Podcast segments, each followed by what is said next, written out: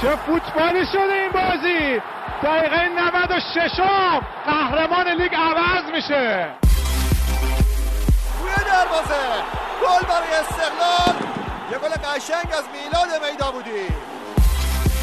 حالا روی سینه پرویز فرصت برای شوت. گل دروازه.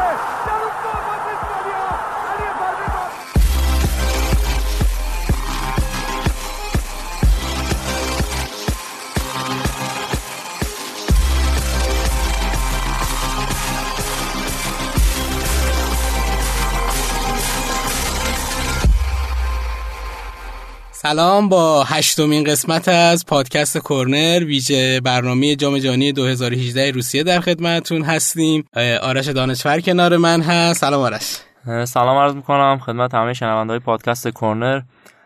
خیلی خوشحالم که در هشتمین قسمت از برنامه در خدمت شما هستم. خب آقا دیروز سوالم اول بپرسم، مارادونا دوباره رفته بود ورزشگاه؟ آره مارادونا دوباره ورزشگاه رفت و چرا جلوشو نمیگیرن؟ خیلی پرشورم رفت و خیلی رفته بود پیرن مسی رو گرفته بود و بغل کرده بود و ماچ کرده بود و جواب نداد، بازم جواب نداد. یعنی مسی رو ناکار کرد دیگه با این حرکت. یعنی مسی فکر نکنم یه حرکت هم دیشب انجام داده باشه. آره دیروز بازی برگزار شد. تکلیف فرانسه یه جورای مشخص شد، صعود کرد.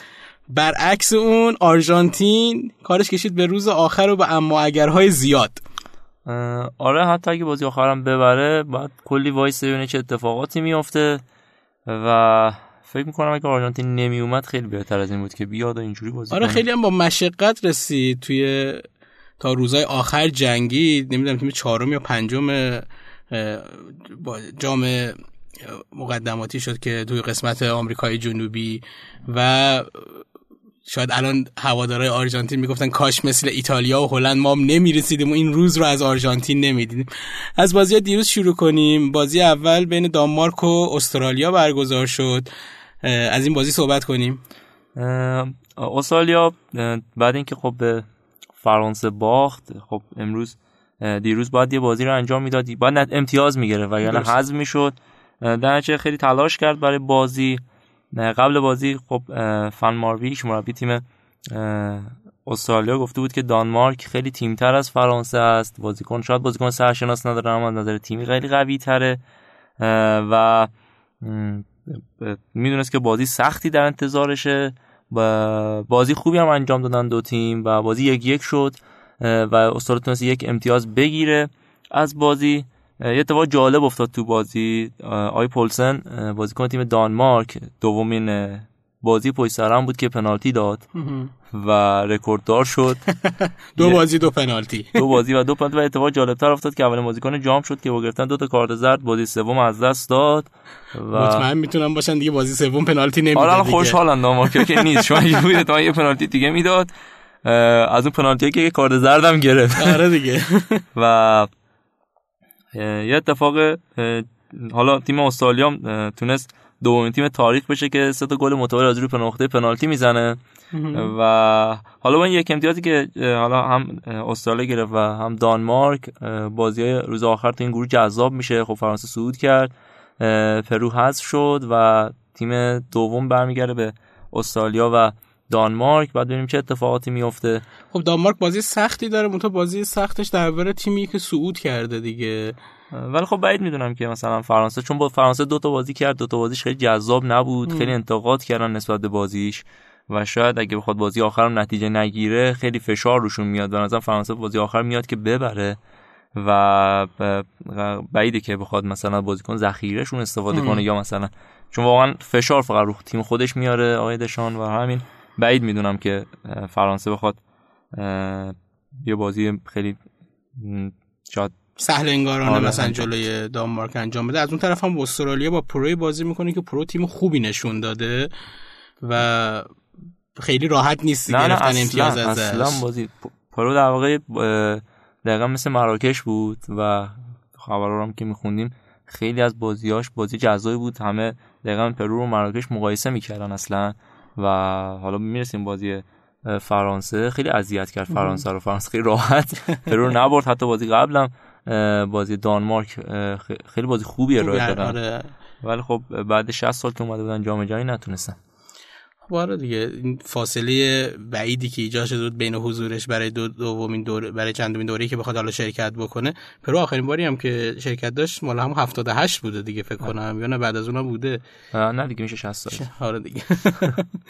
بله، یعنی همون آخرین بردش هم مربوط میشه به بردن تیم ملی ایران با نتیجه 4-1 که خب خاطره خوبی برای ما نیست، ولی خب پرو یه دونه شانس دیگه رو داره که تو آخرین بازیش بتونه از استرالیا امتیاز بگیره و حداقل با امتیاز جام رو ترک کنه، ولی خب دیگه قطعاً جام رو ترک میکنه.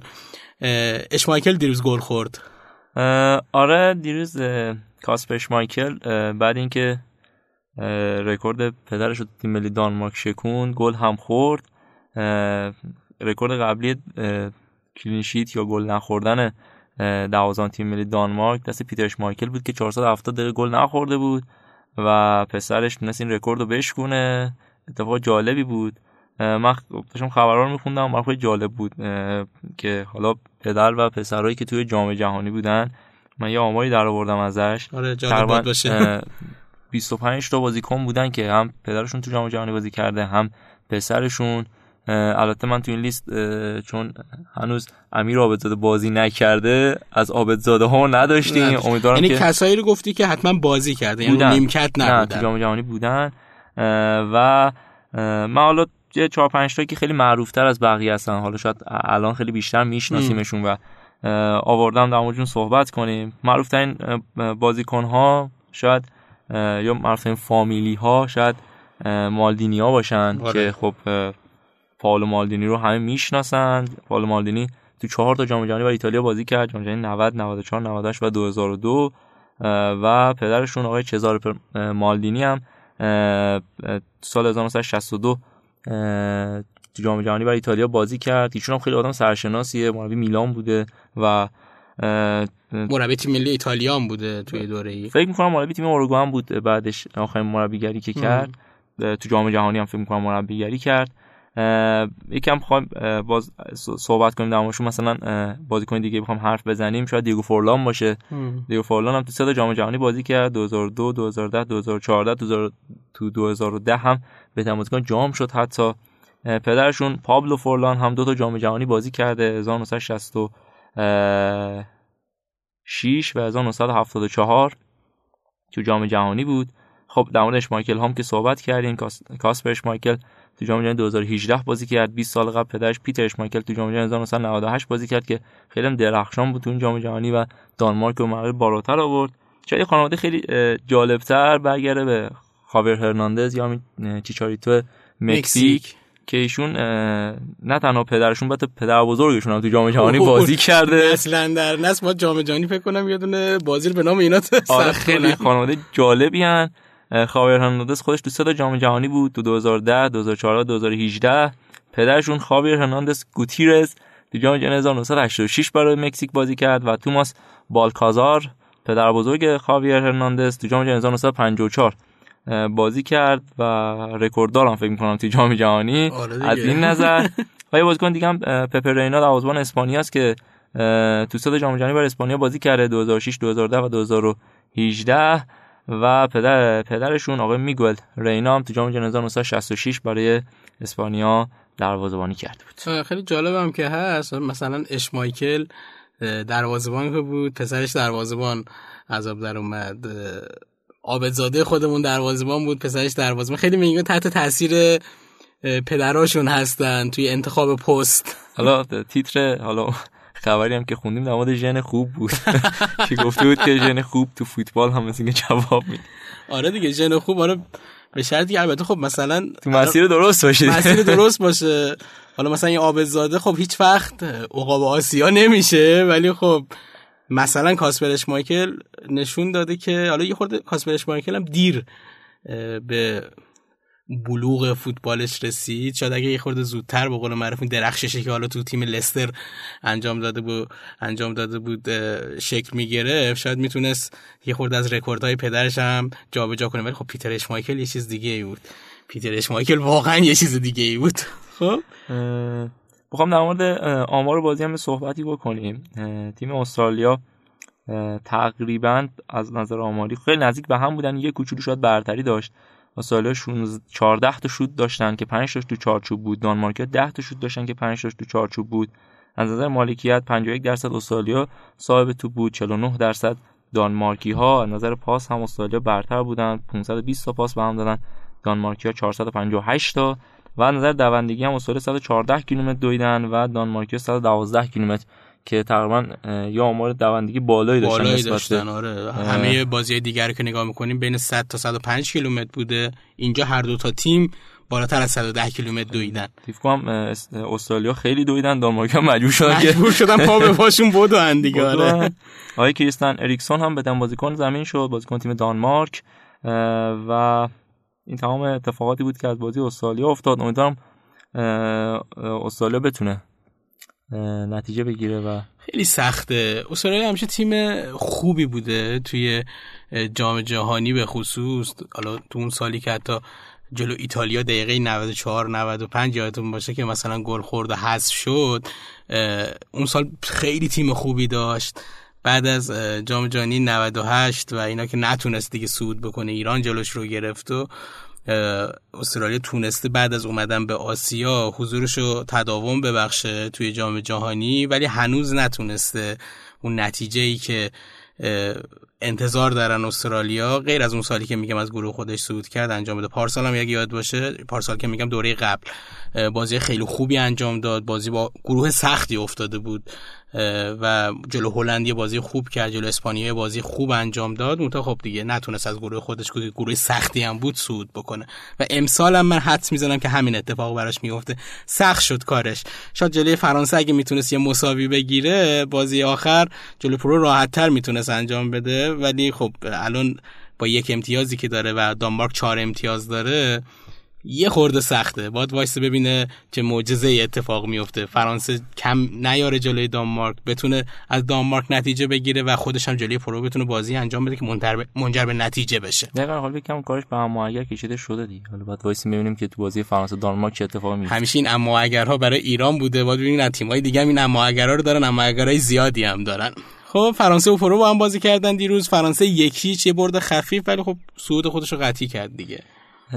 آره فرانسه بازی رو 1-0 برد و فکر می‌کنم ناامید کرده همه رو. اصلا اون فرانسه‌ای که همه میگفتن خیلی زهرداره فرانسه، آره بازیکن‌های خیلی خوبی داره و توی جام ملت‌های قبلم که قبل از جام جهانی که برگزار کردن، خب تیم خیلی خوبی نشون داد. گریزمان خیلی خوبی بود، هنوز این گریزمان خوب رو تو جام جهانی ندیدیم. نمیدونم، شاید بالا واقعا بازیکنشون خیلی جوونن، تحت تاثیر جام جهانی ان، تجربه ندارن، ولی خیلی خوب بودن. حتی تو بازی تدارکشون فوق‌العاده بودن، ولی تو این دوتا بازی چیزی نشون ندادن. حتی تیمایی هم که جلوشون قرار گرفتن تیمای قوی نبودن. استرالیا و پرو تیمایی نبودن که بخوایم مثلا بگیم خیلی بازی سختی داشتن. من خودم به شخصه ناامید شدم از فرانسه، چون فکر می‌کردم فرانسه تیم واقعا جونداریه که امسال میاد قهرمان میشه، تا الان نشون نداد. ما می‌خوام در مورد بازی صحبت کنیم. قبل بازی آقای دشان گفته بود که من قبول دارم که برای استرالیا خوب بازی نکردیم، امیدوارم مقابل پرو بتونیم بهتر از بازی با استرالیا بازی کنیم که نبودن، که باز هم اونقدر خوب نبودن. آقای ریکاردو گارکا مربی تیم پرو هم گفته بود که ما به دنبال پیروزی برابر فرانسه هستیم، تفکر تیم ما همیشه تحت هر شرایطی مبتنی بر پیروزیه. که دیشب هم خب بازی خوبی ارائه دادن، ولی خب نتونستن نتیجه بگیرن دیگه. یکم بعد پتانسیل تیمشون فکر کنیم. اگه بخوام در مورد آمار قبل بازی هم صحبت کنیم، فرانسه و پرو قبلا یک بار فقط با هم بازی کردن سال 1982 که خیلی جالب، پرو یکیش فرانسه رو برد. پس یه جور میشه که فرانسه انتقام خودش رو از پرو گرفته که توی این بازی دقیقاً خیلی جالب. آخرین تیمی که از آمریکای جنوبی موفق شده فرانسه رو ببره برمیگرده به جام جهانی 1978 که آرژانتین بود این کار رو انجام داد. و بعد اون تاریخ تو 7 تا جدالی که با هم داشتن، یعنی فرانسه با تیم‌های آمریکای جنوبی 4 تا تساوی گرفت، 3 تا برد، که یه آمار خوب هم است برای تیم فرانسه، رکورد خیلی خوبه که مهمترین بردش هم تو جام جهانی 98 دیدار فینال بوده که برزیل رو 3-0 برد و قهرمان شد.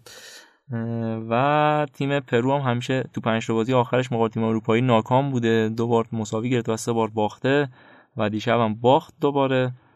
و گریزمان حالا قبل بازی تو 13 تا گلی که فرانسه زده بود تو 9 تا گلش تاثیر مستقیم داشت، البته تو تورنمنت‌های معتبر، ولی خب باز دیشب خیلی کار خاصی نکرد و رو گلی هم زدن تاثیر نداشت و انرژیشو نگه داشته برای مرحله بعد دیگه. باید ببینیم آخه معمولا فرانسه که اینجوری شروع میکنه در ادامه با همین بردای خفیف و با همین اقتصادی مثل جام جهانی 2006 میبینی یه دفعه تو فیناله. حالا احتمال داره حالا برنامه داشته باشن برای این قضیه که خیلی فشار نیارن الان، بعد وایس میبینیم در ادامه راه چه اتفاق میفته. اما دیشب یه نکته خیلی جالب داشت، امپاپه گل زد و یه رکورد شکوند، شد جوان‌ترین گلزن تیم ملی فرانسه که توی تورنمنت معتبر گل میزنه با 19 سال و 183 روز سن، که این رکورد قبلش دست ترزگه بود و خیلی یه نکته جالبی داره، به اولین بازیکن تبدیل شد که بعد قهرمانی فرانسه تو جام جهانی 1998 به دنیا اومد. آره دیگه، یعنی ندیده، یعنی حتی قهرمانی فرانسه رو ندیده، ولی تو این دوره اومده و گل هم زده. بعد بازی هم دشان مصاحبه کرد، گفت ما نیمه اول بازی خوبی ارائه دادیم و تو نیمه دوم خیلی تحت فشار بودیم و برای حفظ پیروزی خیلی زجر کشیدیم و گفت بود که هدف ما صدرنشینی تو گروهه و بازی آخر هم خیلی تلاش میکنیم برای این اتفاق. اگه بخوام به آمار بازی هم نگاه کنیم، خب فرانسه 12 تا شوت زد که 4 تاش تو چارچوب بود، پرو 10 تا شوت زدن که 2 تاش تو چارچوب بود. از نظر مالکیت هم فرانسه 56% مالکیت دستش بود، پرو 44%. از نظر پاس فرانسویا 532 تا پاس به هم دادن، پرو 405 تا و از نظر دوندگی هم فرانسویا 102 کیلومتر دویدن و پرو 103 کیلومتر. نشون میده پرو خیلی پایاپای با فرانسویا بودن، ولی خب ببینید تو زدن ضربه آخر دیگه مشکلی که ما برای تیم ملی خودمون هم داریم این هست که موقعیت هایی که میسازن اون ضربه آخره، یاد باشه دیروز هم آمار ایرانی که میگفتی تمام شوت هایی که زده بودیم در چارچوب نبود دقیقاً و همین باعث میشه خب موقعیت گل خطرناک ایجاد نشه و شاید این زدن ضربه آخر مشکلی که برای تیم‌هایی که اون اعتماد به نفس توشون وجود نداره جلوی تیم‌های بزرگ به خصوص. خب حالا بازی فرانسه و پرو که صحبت کردیم، بریم یه آهنگ فرانسوی بشنویم، برمیگردیم با آرش بازی دراماتیک آرژانتین و کرواسی رو بررسی می‌کنیم. وای مارادونا چه کردی با تیم آرژانتین؟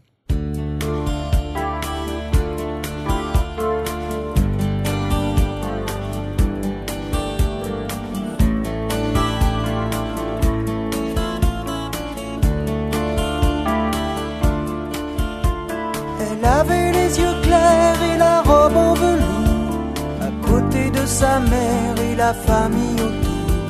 Elle pose un peu distraite au doux soleil de la fin du jour. La photo n'est pas bonne mais l'on peut y voir le bonheur en personne et la douceur d'un soir.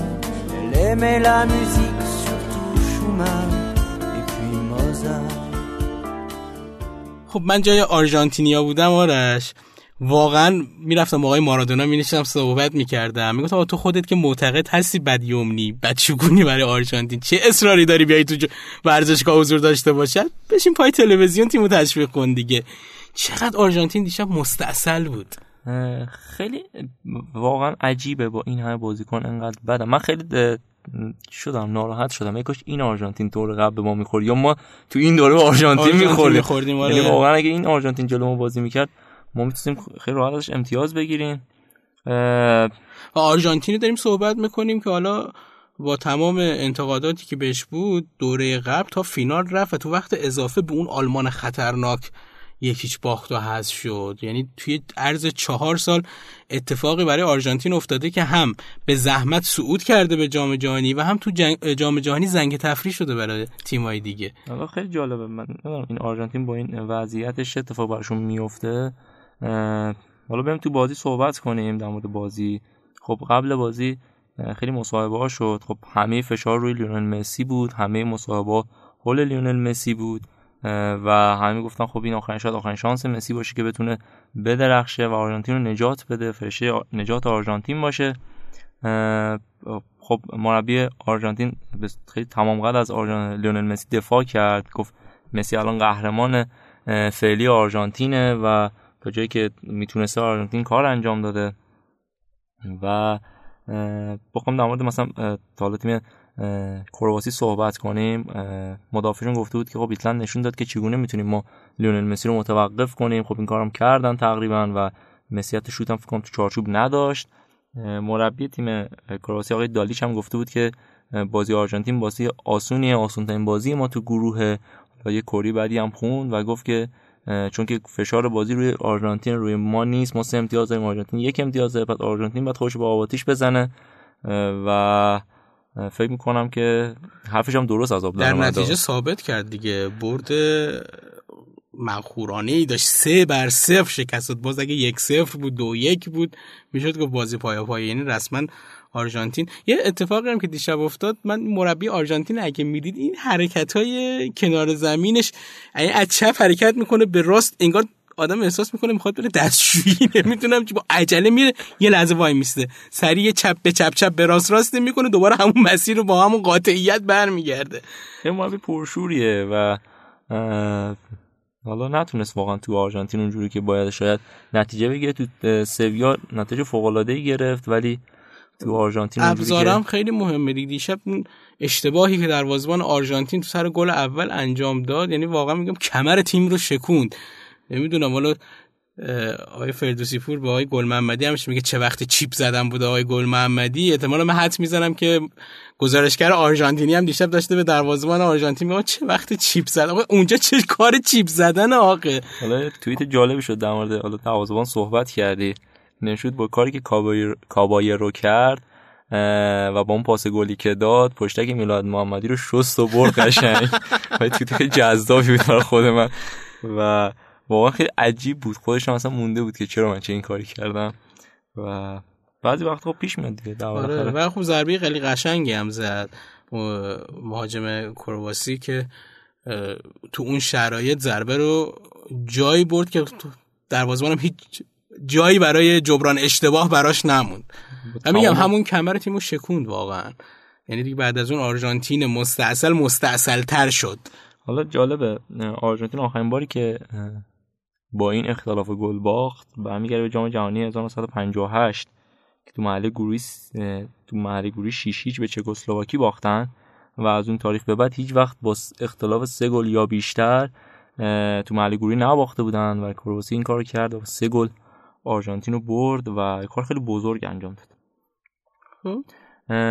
حالا تو خود قبل بازی هم همسر مسی کار بامزه کرده بود، یه عکس از آخرین بچه مسی آقای چیرو گذاشتش تو اینستاگرام و زیرش نشود که به پیش بابا، که یه کمی بیاد حالا مسی رو یه کمی سرحال‌تر کنه که آره حمله بکنه. ممکن باید فکر کنم تمام بچه‌هاشو ردیف می‌کرد برای اینکه انگیزه ایجاد بشه بماند. حالا مسی واقعا من به خصوص تو نیمه اول، یعنی زمانی نبود که توپ به پای مسی برسه و 3 تا بازیکن کرواسی پرسش نکنن، یعنی رسما آچمز شده بود مسی و خب اون مسی آماده ای نبود که بتونه 3 نفر رو در یک لحظه دریبل بزنه و همین توپا رو از دست میداد کاملا، نتونست اصلا. یه مارادونا یه حرف جالبی هم زد، گفت بود وقتی مثلا تو جام جهانی که حالا من بودم تو 86 تو 90 وقتی من خوب نبودم بالاخره 2-3 نفر دیگه از بازیکن‌های آرژانتین بودن که کمک کنن و به من و تیم بالاخره از اون منجلابی که توش میفته در بیاد. اما میگفت مسی این رو الان توی تیم ملی آرژانتین نداره، میگه اگه مسی خوب نباشه آرژانتین دیگه هیچی نداره برای گفتن. خب این به نظرم والا برمیگره با هم به مربیشون شاید، چون خب تو ستاره خیلی داره ناره. این همه بازیکن بزرگ و چرا خب ترکیب باید یه جوری بچینی که روی مسی بچرخه. آره. که اگه مسی روز خوبش نباشه آره. یا مسی رو ببندن نتونن کاری کنن. خود آگرو که حالا دیشب تعویضم شد یا اصلا نمیدونم هیگواینی که توی ناپولی بعدش توی یوونتوس توی ایتالیا داره خب یک تازه میکنه، هم تو گل زدن هم توی بازی‌های خوبی که انجام میده.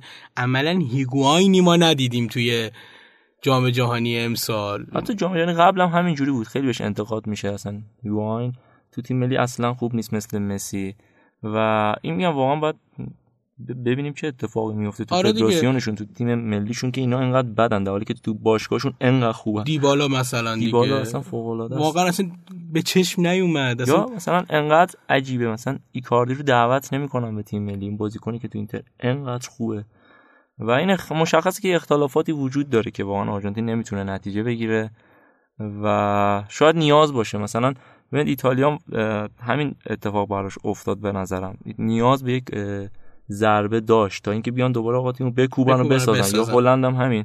آرژانتین هم به نظرم نیاز داره که یه بار اینجوری حذف بشه و برزیل دور قبل هم همینجوری بود، اینا 7-1 باختن با اون وضع و الان می‌بینی برزیل خوب داره تو جام جهانی هست. شاید یه شوک واقعا نیاز دارن که بتونن برگردن، چون چند سالی که همینجوری بعدن. جام جهانی قبلی هم که اومدن فینال واقعا خوب نبودن، یعنی اون آرژانتین دلچسب نبود دیگه و اومد تا فینال و فینال هم خب جلوی آلمان. شاید اگه واقعا قهرمان میشد خیلی ناراحت میشدن، چون آلمان فوق‌العاده با اون برد فوق‌العاده‌اش بیاد مثلا به آرژانتینی که آره دیگه. اتفاقی که داره میفته الان، شاید میگن که آقا این دیگه مسی آخرین دوره‌ای است که شانس این رو داره که با تیم ملی آرژانتین بتونه قهرمانی جام جهانی رو به دست بیاره و بتونه حداقل در کنار مارادونا این نقطه ضعفش رو جبران کنه. مارادونا بالاخره در هر سال 86 تیم رو قهرمان کرد، جام قهرمانی رو داره، تو ناپولی تونست تو ایتالیا تیم رو قهرمان بکنه، ولی مسی توی اسپانیا تو بارسلونایی بوده که آبیک تیم خیلی خوب بود با مربی بسیار خوبی.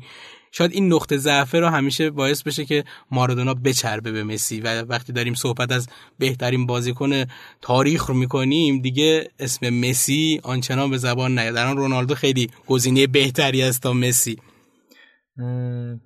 حالا اصلا این بحث ها خیلی جالب نیست، یعنی تو آدم ها تو دو برهای مختلفی بودن، پله مارادونا، حتی در مورد پله مارادونا هم هست، اصلا دو تا آدم تو دو دهه مختلف بودن که هر کدوم تو دههای خودشون فوق‌العاده بودن. اصلا این بحث ها خیلی به نظرم خیلی تاثیر داره تو بازی بعد مسی. شاید اگه خیلی راحت‌تر و ریلکس‌تر بود اینقدر مقایسه نمیشد با مارادونا و خیلی‌های دیگه. شاید اصلا اون لقب بهترین بازیکن تاریخ اکسن می‌خواستن روش بذارن. من موافقم که خیلی داره روی مسی تاثیر میذاره این قیاسا، ولی خب همین فشار روی رونالدو هم هست. این رونالدو خوب می‌جنگه با این قضیه. اتفاقا هر وقت توی امسال اگه یاد باشه تو رئال مادرید بیشتر به خصوص اول فصل که نمیتونست گل بزنه، موقعیت زیاد خراب میکرد، تماشاگرها هوش میکردن.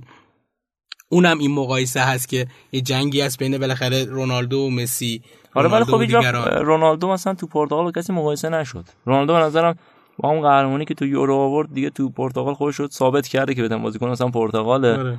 ولی اون فشار روش نیست که هیچ وقت رونالدو رو مثلا با مارادونا کسی مقایسه نکرده. این مثلا همیشه این بحثا هست که البته خب خیلی مسی و رونالدو خیلی کمک کرده، خیلی از عنوانایی که گرفتن به خاطر این مقایسه ها بوده، باعث شده که خیلی بیشتر بجنگن.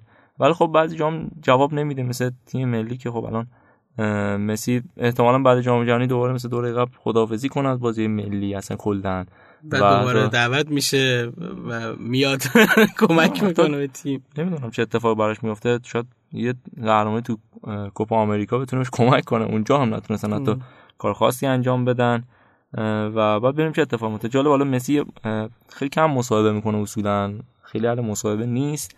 بعد بازی مصاحبه کرد و گفت من خودم مسئول مصاحبه با ایسلند میدونم، خب پنالتی خراب کرده بود و بیشترم فشار اومد روش و گفت که تلاش میکنم که این بازی جبران کنم، نشد. یه جست عجیبی هم موقع خوندن سرود ملی گرفت و ایستاده بود، چشاشو بسته بود، دستش رو پیشونیش بود و نمیدونم داشت فکر میکرد که قراره چه اتفاقی براش میفته، داشت فکر میکرد که باید چیکارا انجام بده.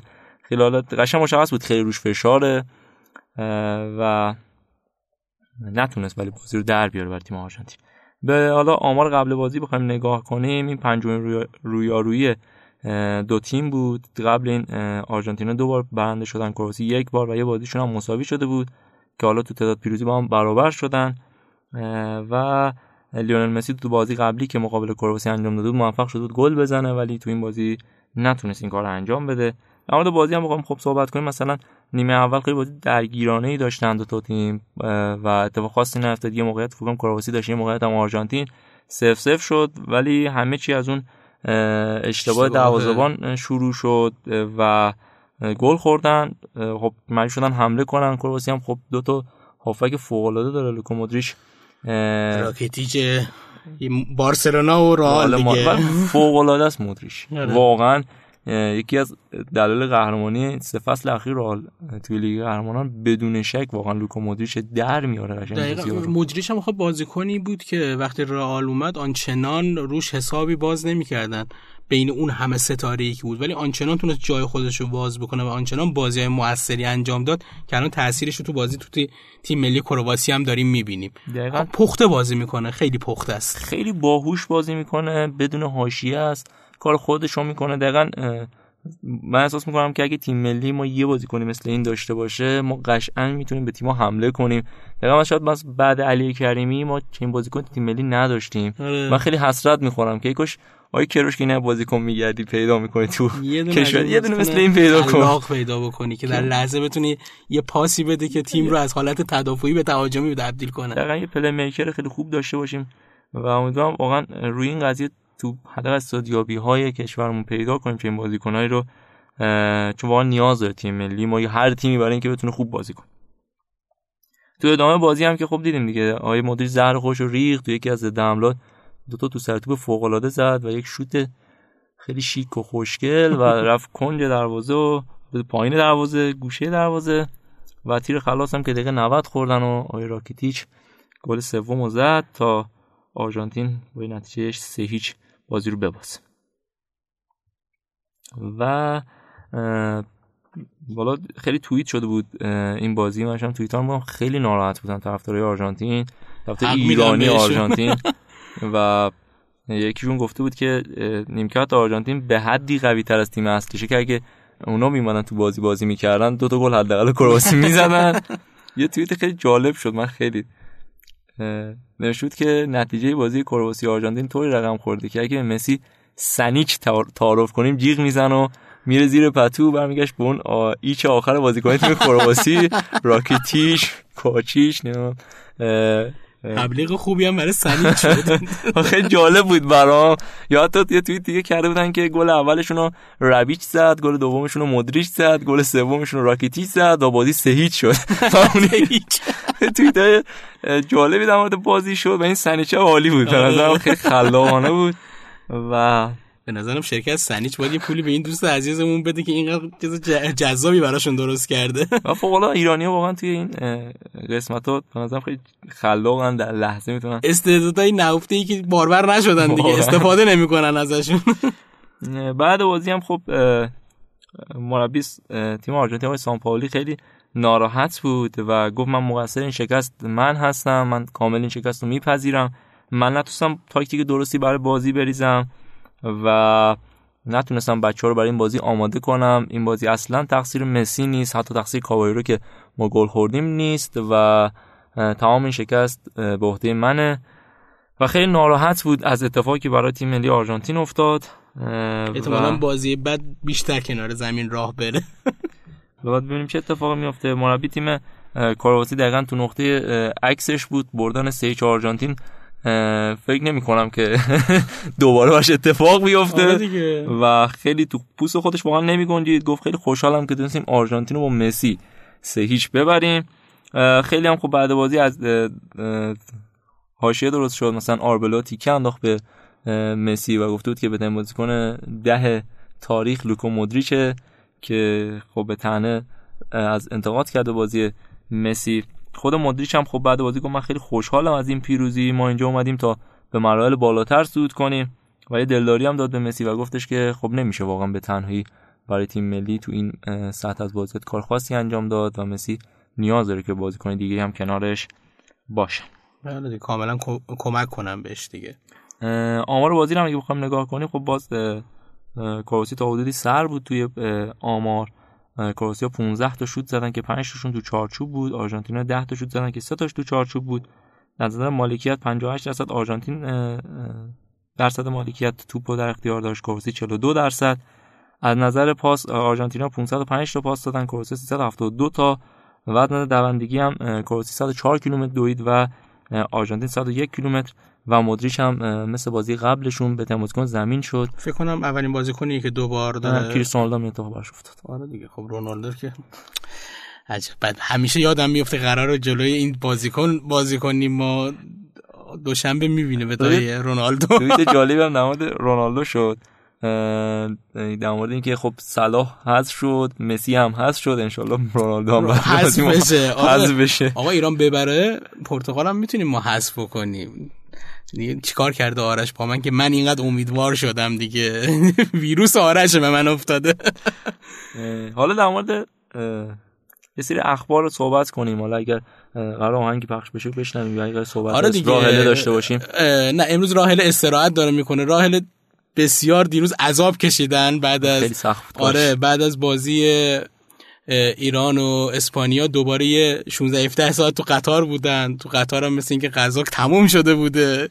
استراحت دادیم امروز به راهله و گفتیم که حالا برای بازی بعد قبل از بازی ایران و پرتغال بتونه گزارش‌های از اونجا برای ما بفرسته. گفتیم امروز قشنگ استراحت بکنه تا بتونیم به قول معروف با گزارش‌های خوبش از روسیه بازم در خدمت شما باشیم. حالا برای اینکه صدای ما یه خورده قطع بشه و شما هم یه استراحتی بکنید، یه آهنگی بشنویم و برگردیم و اخبار رو دنبال بکنیم و بازی‌هایی که امروز قراره برگزار بشه.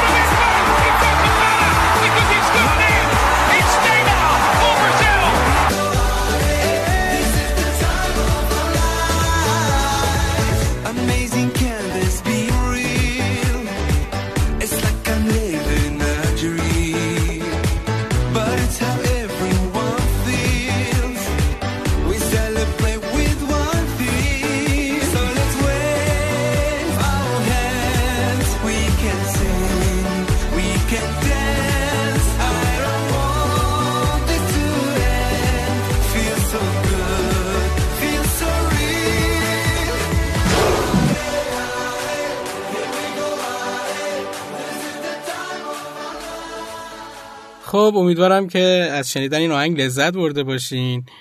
میخوایم یه سری از اخباری که تو حاشیه حالا جام جهانی داره اتفاق میفته رو براتون بگیم. آرش انگار یه مصاحبه‌ای را آماده کرده، مصاحبه‌ای که میگم قراره راجع به مصاحبه‌ای صحبت بکنه که حرف داریم راجبش. آرشم بگو. من یادم میاد فکر کنم روز اول بازی‌ها بود یا روز دوم بازی‌ها بود، ما داشتیم در مورد ایران صحبت می‌کردیم و خب ما بازی ها رو خوب شروع کردیم، برده بودیم و من خیلی اینجا خوشحال بودم و توی جمله گفتی که ما نباید تو باد این بردها قرار بگیریم و باید بدونیم که خب ما برنامه‌ریزی نداشتیم، ما بازی تدارکاتی نداشتیم، ما با کلی حاشیه اومدیم و غیرت بچه‌ها بود که این نتیجه رو رقم زد. بازی رو آره بازی ما بردیم و همه خوشحال بودن. من دیروز یه مصاحبه خوندم خیلی برام جالب بود خب از آقای تاج و خب خیلی صحبت کرد در مورد مسائل مختلفی صحبت کرد، ولی یه جای مصاحبهش گفته بود که اگر خب تیم الان نتیجه گرفته، خب ما قبلش خیلی برنامه‌ریزی داشتیم، ما لباس آماده کردیم، هواپیما آماده کردیم و بازی‌های تدارکاتی خوب.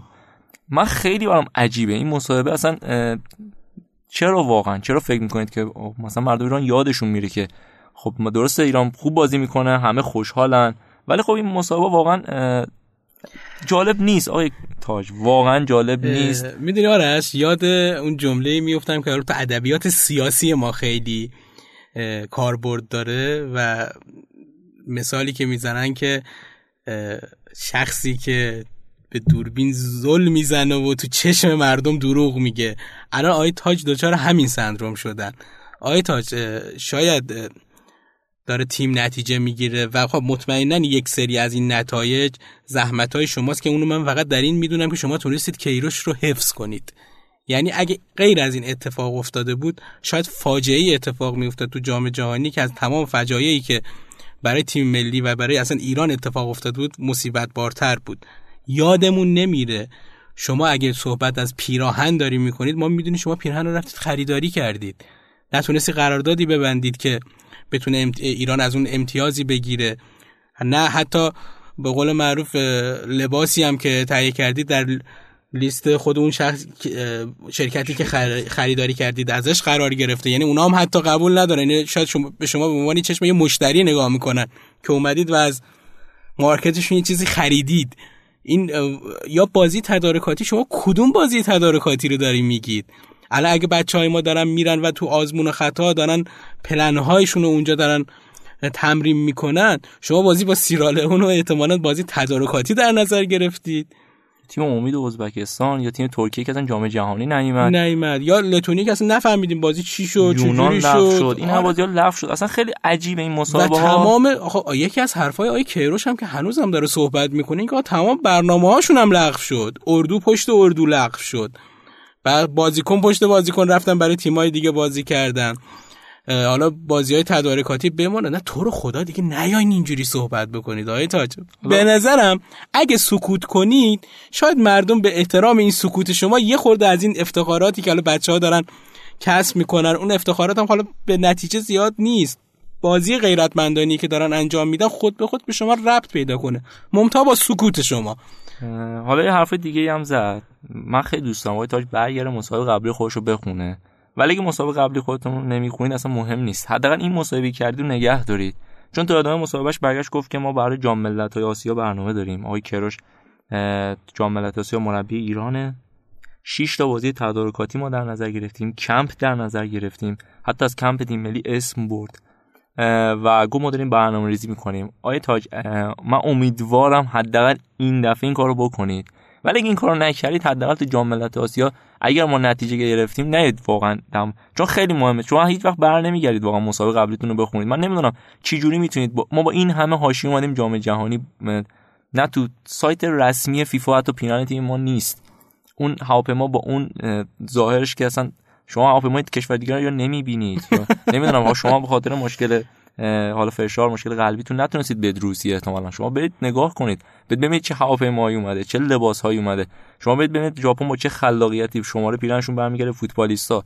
بعد ما حتی نمیتونیم بیایم مثلا یه نماد ایران رو اونجا قرار بدیم و این واقعا کام ایرانی‌ها رو تلخ میکنه. اینکه تو فکر کنی که خب اوکی حالا ایران نتیجه گرفت و همه چی الان گل و بلبل دیگه، طبق برنامه‌ریزی بوده همه چی و مثلا اصلا ما کلی برنامه داشتیم و آقای کیروش هم که کاری نبودن، اصلا نه جزء برنامه ما بوده که بریم خرید کنیم بازی‌ها لغو بشه، این اصلا از قصد بوده. ما بازی‌ها رو لغو کردیم که تیمای حریف نتونن ما رو آنالیز بکنن. اینا هم از به قول معروف ترفندایی بوده که آقای تاج استفاده کردن، شانس آوردیم. یعنی بازی ایران و مراکش رو بردیم، آقای تاج نطقشون باز شده. خیلی جالبه مثلا حتی تو ساده ترین چیز هم ما نتونستیم کار کنیم. شما سرود تیم ملی که ما قرار بود بخونه آقای علیرضا قربانی اصلا نخوند برای تیم ملی، حتی تو اون حالت که چیزی اصلا ساده‌ایه حتی یه نفری انصراف میده، یعنی شما تو اونجا هم نتونید موفق بشید. و آقای حالا عقیلی با تمام علاقه‌ای که من بهشون دارم، اون کاری هم که خوندم بیشتر میخوره به همون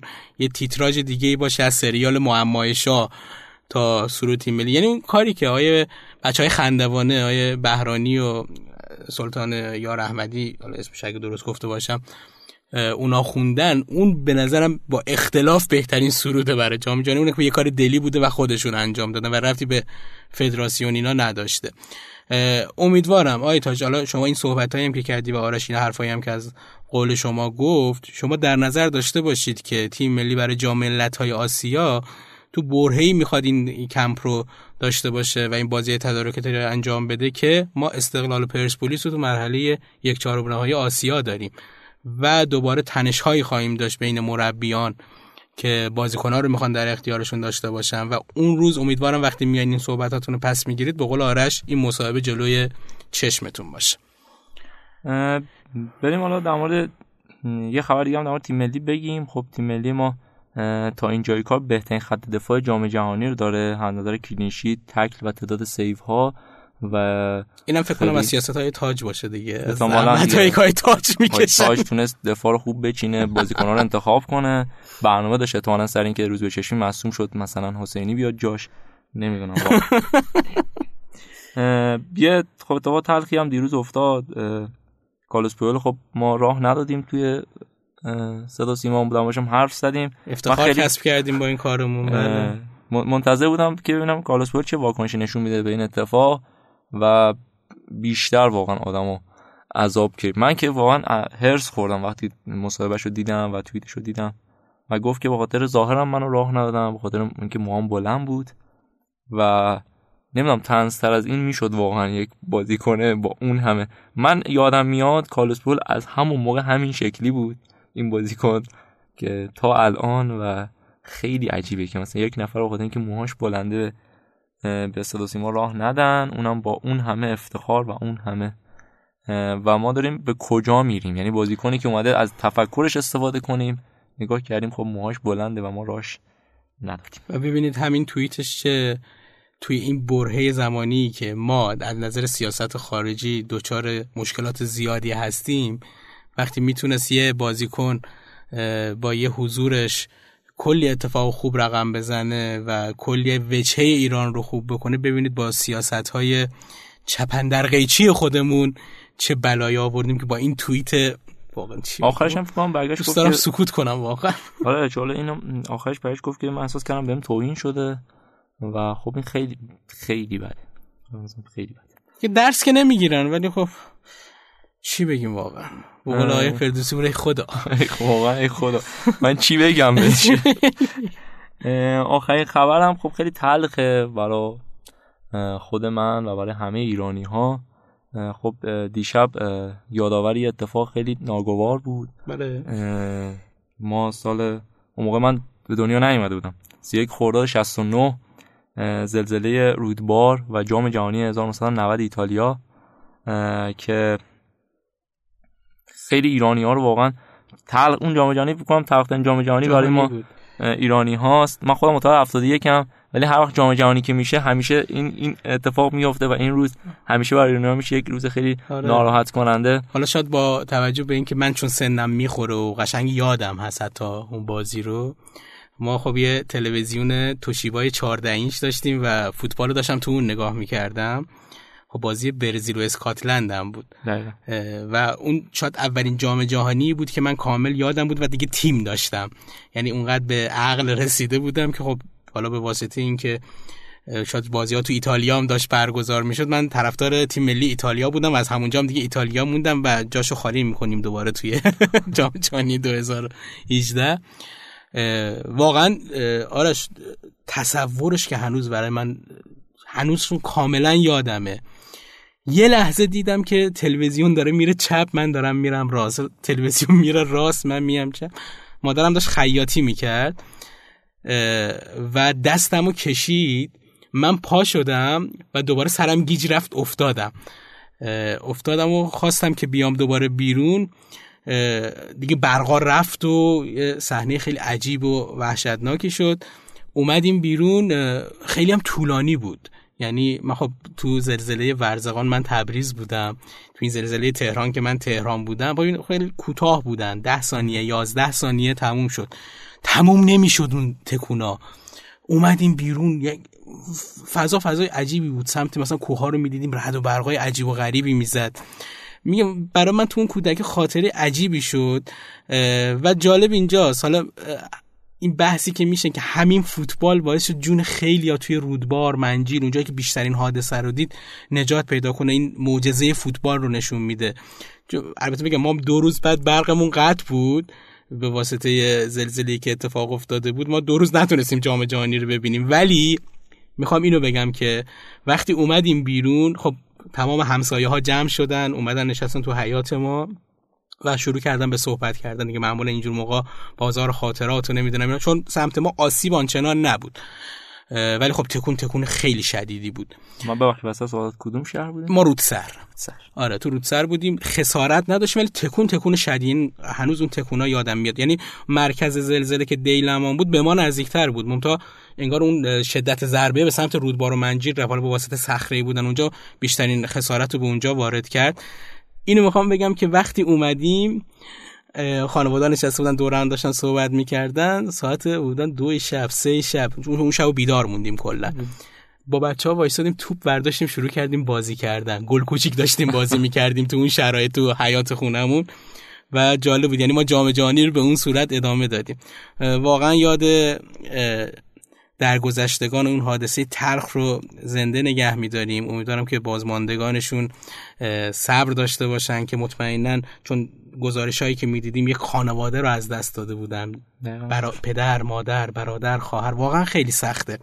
امیدوارم که از این حادثه ها دیگه اتفاق نیفته. درسته بلایای طبیعی است، درسته که جزو حوادثی است که نمیشه جلوش رو گرفت، ولی امیدواریم اونقدر آمادگی ما زیاد باشه که فوتبال دیگه نخواد به عنوان یک معجزه حالا جون هموطنان رو نجات بده. ساخت و سازهای ما جوری باشه، آمادگی‌های ما نسبت به زلزله جوری باشه که بتونیم از این حوادث چون سالم به در ببریم. من دیشب داشتم یه ویدیو می‌دیدم. خب هر دوره جام جهانی همیشه یه نگاهی به این اتفاق می‌کنیم. من یه ویدیوهایی دیدم که مثلا دارن فوتبال گزارش می‌کنن، همه دارن میدوئن و خیلی تصویر واقعا ناراحت کننده و شاید هم وحشتناکه. ولی دیشب که داشتم یه ویدیو می‌دیدم، خب الان چند سال میگذره ازش؟ 69 بود دیگه، 7 سال تقریبا، 27 سال میگذره از این اتفاق. خب خیلی دیگه مثلا گذر زمان خیلیه. مصاحبه داشتن میکردن در موردشون و خیلی جالب بود. خیلی رفته بودن توی خب سر مزارشون، داشتن مثلا ایشون ما اون شب با هم بودیم داشتیم فوتبال رو میدیدیم، ولی خب الان دیگه بین ما نیست. و یه نکته خیلی جالب بود در مورد پدر و مادر عجل جهانبخش، باشون مصاحبه کرده بودن. اون موقعی که اتفاق افتاد 6 روز بعد خواهر از جهانبخش به دنیا اومد. حالا یعنی دوام خواهر ازم به دنیا نیومده بود فکر می‌کنم، چون دخترشون اولین بچه‌شون بود. و خیلی مسابقه جالب بود برای خود من وقتی مسابقه رو دیدم، ولی خب خیلی ناراحت کننده و دردناک بود. امیدوارم که به حرف تو واقعا دیگه اتفاق نیفته، چون آمار به شدت بالا بود. آره. و نزدیک 30,000 نفر از هموطنانمون اونجا از دست دادیم و خرابی‌های بسیار زیادی که به بار اومد. میگم زلزله واقعا زلزله شدید.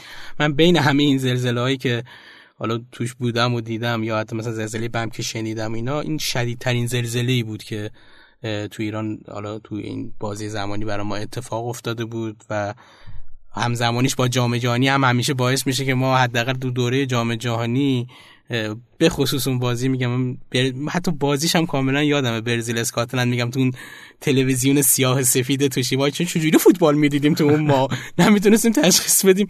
همیشه میگفتن گزارشگرا که این تیره ترا این سمت چپ به راست میزنن، روشنا راست به چپ میزنن، اینا این تیمن اینا اون تیمن. معروف‌ترین این قسمت این قضیه کشتیه دیگه. آقای عامل همیشه که دو بنده چیز که یه دونه مچبند داره یه دونه زانوبند داره. واقعا هنوزم که رنگی بود. من خیلی اونقدر شاید سیاه‌سفید مثلا به ذهنم نیاد، ولی یادم میاد کشتایی که حتی رنگی بود هم دیگه ما شمالی هستیم و مازندران رو کشتی. همیشه میگو به طبق عادت فلانی با زانوبند در سمت راست تصویر، فلانی در سمت چپ تصویر. یه دوباره حالا یه نکته هم در مورد این زلزله من بگم، خیلی جالب شاید باشه. یورگن گریزمان اولین بازیکنی بود که داوطلبانه حاضر شد که به ایران کمک کنه. من خیلی یورگن گریزمان رو به شخص دوست دارم، هم مربیگریش تو آلمان تو 2006 برام خیلی جذاب بود، هم که از نظر حالا حرکت انسان دوستانش هم فوق العاده بود. آره دیگه بازی ایران آلمان که تو جام جهانی 98 برگزار شد کلی یاد بودم، اینقدر یاد بود دستش دادیم دیگه نمیدونست کجا نگه داره. گفتم چشونه اینا، با یه همدردی کردیم دیگه. خب اگه حرفی اخباری چیز دیگه مونده بگیم و وگرنه که نه، خبر خیلی زیاده طولانی میشه واقعا. اگه خودم ساعتم چون در مورد بازی ایران خیلی خبر اومده، حالا نگاش می‌داریم شاید قبل بازی با پرتغال در مورد همشون صحبت می‌کنیم. خب بس بازی‌های امروز هم بگیم چه بازیایی هست، پیش‌بینی کنیم. پیش‌بینی دیشب هم که البته استرالیا دانمارک من درست گفته بودم. تو فکر کنم حتی فرانسه پرو گفتی یکیش فرانسه، من گفتم دویش فرانسه. آره من گفتم دو تا بازی رو درست گفتم، ولی بازی آرژانتین شست برد. آره من گفتم 2-1، تو گفتی که مساوی. گفت من نزدیک‌تر بودم بازم. آره من خیلی امیدوار بودم که آرژانتین یه کاری بکنه. آره خب دیگه. خب بازی امروز خب برزیل و کاستاریکا بازی داره. باید ببینیم که برزیل میتونه بازی خوب از خودش ارائه بده که گفتن انگار نیمار میرسه. آره فکر می‌کنم نیمار بازی برسه و کاستاریکایی که دوره قبل فوق‌العاده بود، باید ببینیم که این دوره چیکار میکنه. بازی دوم گروه آرژانتین هم برگزار میشه، نیجریه و ایسلند، که خیلی تکلیف آرژانتین به این بازی بستگی داره. اما اگرها به این بازیه و بازی آخر هم بازی صربستان و سوئیس که بعد ببینیم که این بازی چه اتفاقی میفته. خیلی شاید این بازی جذاب نباشه تو بازی سه تا، شاید بازی جذاب‌ترینش هم بازی برزیله و نظر نتیجه هم شاید بازی ایسلند. آره دیگه، ولی خب من سوئیس رو دوست داشتم همیشه، نمیدونم چرا. سوئیس شاید به خاطر اون صلح‌طلبیش بی‌طرف بودنش، نمیدونم چه سوئیس دوست دارم همیشه.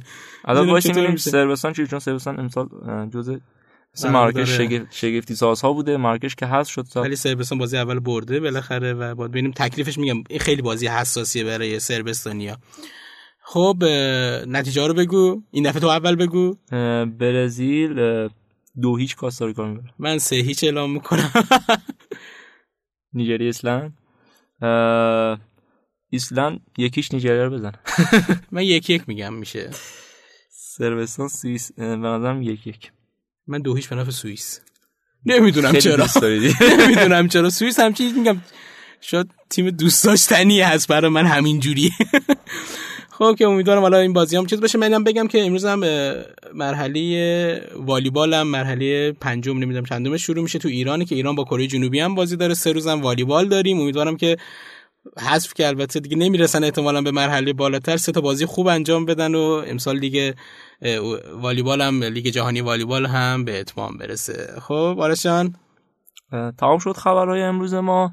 امیدوارم که دوستان گوش بدن و لذت ببرن و نظر بدن، اگه دوست داشتن ما رو لایک کنن و این رو هم بدونن که این برنامه با همکاری پلتفرم صوتی شنوتو منتشر میشه. پلتفرم صوتی شنوتو یک پلتفرم تمام ایرانیه، کلی پادکست خوب توش هست.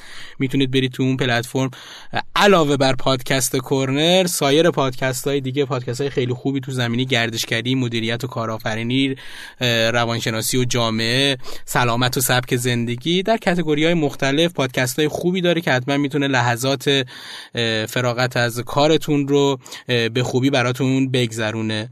همینطور پلتفرم تصویری نماشا در کنار ماست و شرکت عزیز سریتا حامی موهای شما، مراقب موهای شما و مراقبت چی؟ آقا من چرا یاد نمیگیرم اینو. نه درست گفتم. درست گفتم.